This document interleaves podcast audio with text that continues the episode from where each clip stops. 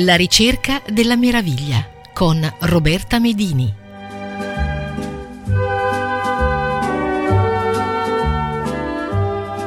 Ascoltatori e ascoltatrici di Radio Francigena, benvenuti. Sono Roberta Medini, sono una guida ambientale escursionistica e vi parlo di meraviglia. L'argomento di cui voglio parlare oggi eh, riguarda un tema che mi sta molto a cuore. Beh, mm, devo dire, tutti quelli di cui vi ho parlato fino adesso mi stanno a cuore. In particolare oggi vi voglio raccontare di un pensiero che ho fatto in questi giorni.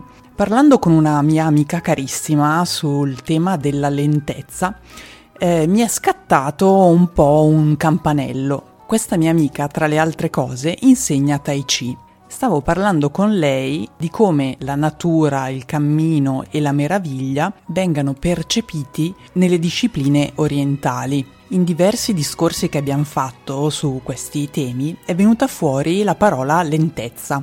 Lentezza è un termine che anch'io uso spesso quando parlo del cammino, però appunto discutendone con lei mi si è accesa un po' un, una lampadina, un, mi è suonato nelle orecchie un campanello, una cosa un po' strana. Mi sono chiesta come mai questo termine lentezza mi suonasse male. Allora sono andata a cercarmi sul vocabolario la definizione di lentezza e anche quella di velocità.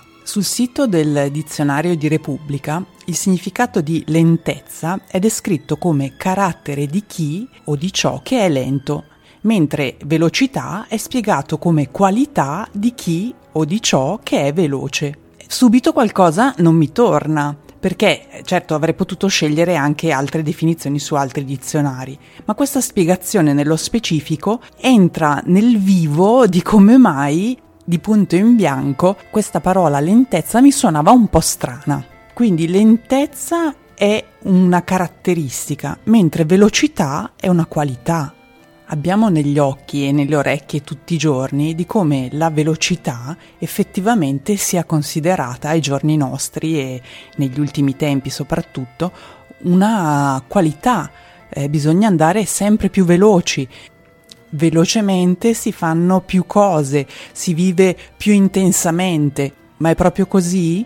E chi o cosa stabilisce i nostri tempi, il tempo che ci vuole per fare una cosa. Perché devo dire che il cammino devo farlo lentamente?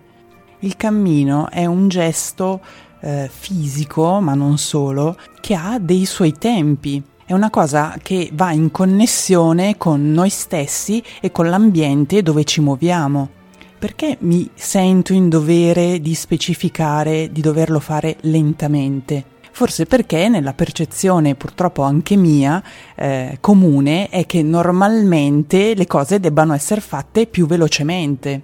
Da quando ho iniziato a lavorare diversi decenni fa, vabbè diciamo un paio di decenni abbondanti, ho sempre vissuto questa, questa cosa che non avevo ancora messo a fuoco bene, con disagio. Il tempo che ci vuole per fare qualcosa è condizionato da molti fattori, eh, dalle esperienze, da una serie di variabili, però quello che ci viene richiesto spesso nel mondo del lavoro è di farla sempre più velocemente. Perché? A chi giova il fatto di farla più velocemente?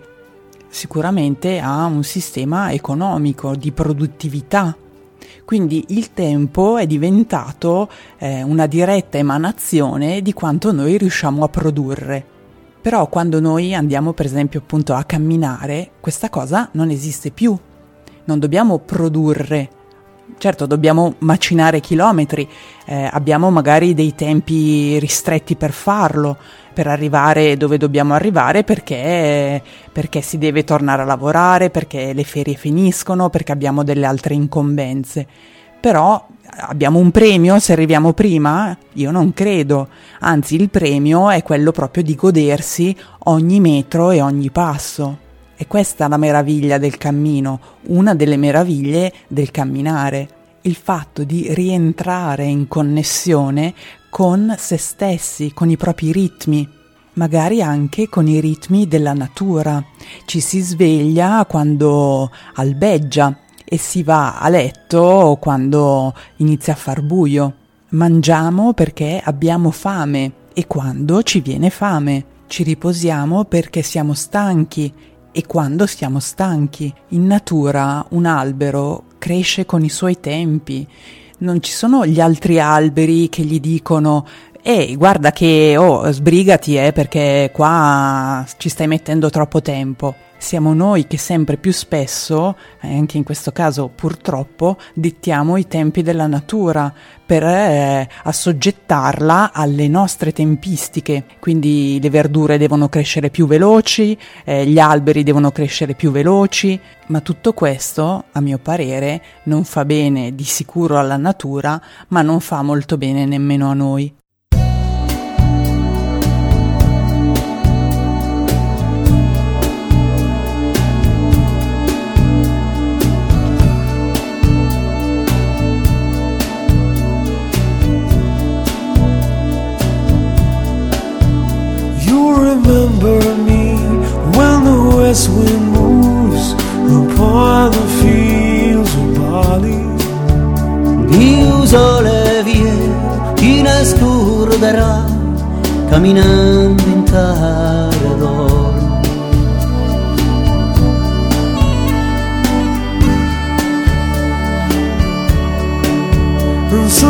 Took her love for to gaze a while upon the fields of barley.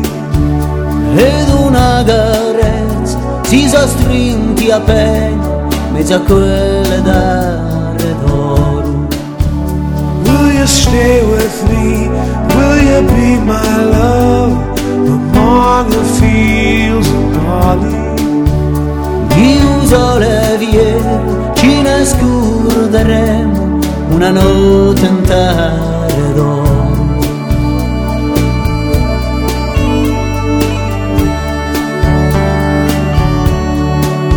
will see the west wind move like a lover soul upon the fields.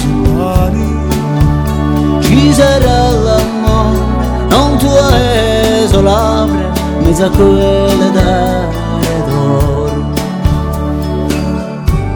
I never made promises like you, but there have been some that I've broken. But I swear in the days she left The walking fields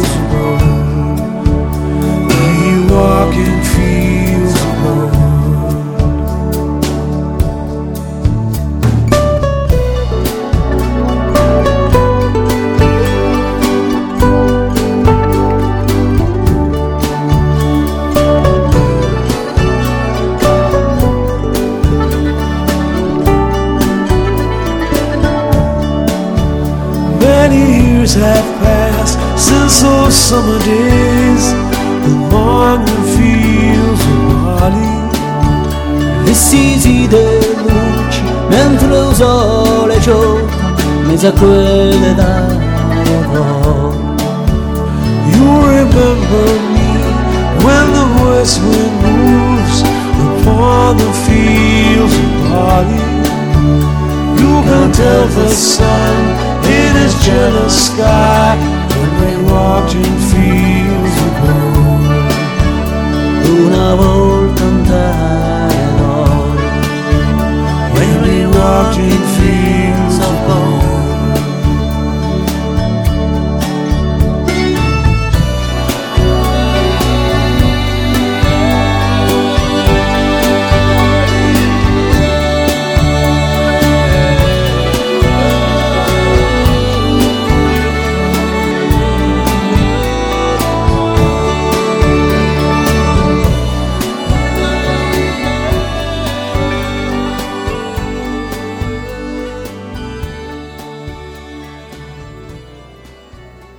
sono due altri aspetti legati al camminare, alla natura e anche alla meraviglia eh, che spesso tornano in gioco eh, nelle mie esperienze e sono eh, la creatività da una parte e anche l'ozio. L'ozio è addirittura considerato il padre dei vizi. Eppure, a volte, fermarsi, non fare nulla, avere il tempo per non fare nulla è una grandissima fonte di creatività. A voi come vengono le idee? Quando vengono eh, delle pensate incredibili? Vi ricordate l'ultima volta che avete avuto un'idea? In cui avete pensato, avete partorito un progetto? Un sogno? Milan Kundera, in, nel libro La lentezza, dice addirittura che c'è un legame stretto tra lentezza e memoria e tra velocità e oblio. Lui dice nella matematica esistenziale questa esperienza assume la forma di due equazioni elementari, addirittura tira in ballo la matematica. Il grado di lentezza è direttamente proporzionale all'intensità della memoria il grado di velocità è direttamente proporzionale all'intensità dell'oblio. Quindi, mm, volendo un po', diciamo, portare avanti questo pensiero, volendolo un po' interpretare, la velocità porta all'oblio. Esagero? Non lo so, io mm, negli ultimi dieci anni, da quando mi sono eh, avvicinata al mondo del cammino, Uh, ho maturato tutta una serie di riflessioni che eh, appunto eh, pochi giorni fa sono venuti fuori con questa eh, epifania, con questo lampo, con questa idea. Non dovrebbe esistere una cosa chiamata definita lenta, perché ognuno di noi, ogni cosa ha il suo tempo. Perché non ci si interroga sul fatto che eh, uno scrittore è lento nel, nello scrivere un suo libro?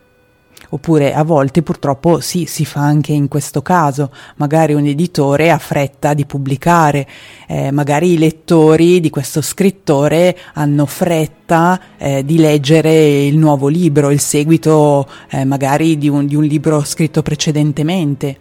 Ma ci sono alcuni scrittori che impiegano anni, decenni a scrivere il libro e sono lenti?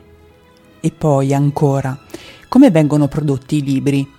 Oggi ci sono tempi molto veloci, appunto, addirittura eh, si tende a non produrli più, a non stamparli. Eh, I primissimi libri erano delle pergamene e ancora prima eh, delle tavolette di pietra, di legno e quindi per avere una chiamiamola pubblicazione, ci voleva del tempo, ci volevano dei giorni. E poi via via con la modernizzazione, l'industrializzazione, eh, siamo arrivati a metodi più rapidi. Ma nelle industrie dove vengono prodotti oggi i libri, eh, io mi vedo qualche caporeparto che sollecita eh, i suoi subalterni dicendogli fai più veloce, dobbiamo far partire i camion pieni di libri. E allora su, su, veloce, veloce, sempre più veloce. Dieci anni fa ne stampavamo eh, cento al giorno, oggi mille. Più veloce, più veloce. Non vi infastidisce tutto questo? E a me, come vi dicevo, mi procura sì un po' di fastidio, di disagio, devo ammetterlo. Lo so, è un po' utopistico pensare di eh, tornare ad altre tempistiche. Ci siamo un po' abituati alla comodità, a certe comodità, però ci siamo anche abituati a sopportare il costo di questa comodità. Ma a che prezzo? Per concludere questa puntata eh, vi lascio con una citazione e un consiglio eh, di lettura di un libro eh, Walden, Vita nei boschi di Thoreau. Thoreau scrive La chiave per vivere in armonia è mantenere il proprio calore vitale nel modo più economico e semplice possibile, producendo l'ammontare massimo dell'unico capitale umano in fin dei conti reale, il tempo. Bene, anche per oggi la puntata volge al termine. Come sempre un immenso grazie a tutti gli ascoltatori e le ascoltatrici che mi hanno dedicato tempo e attenzione. Un grandissimo abbraccio e alla prossima. Ciao!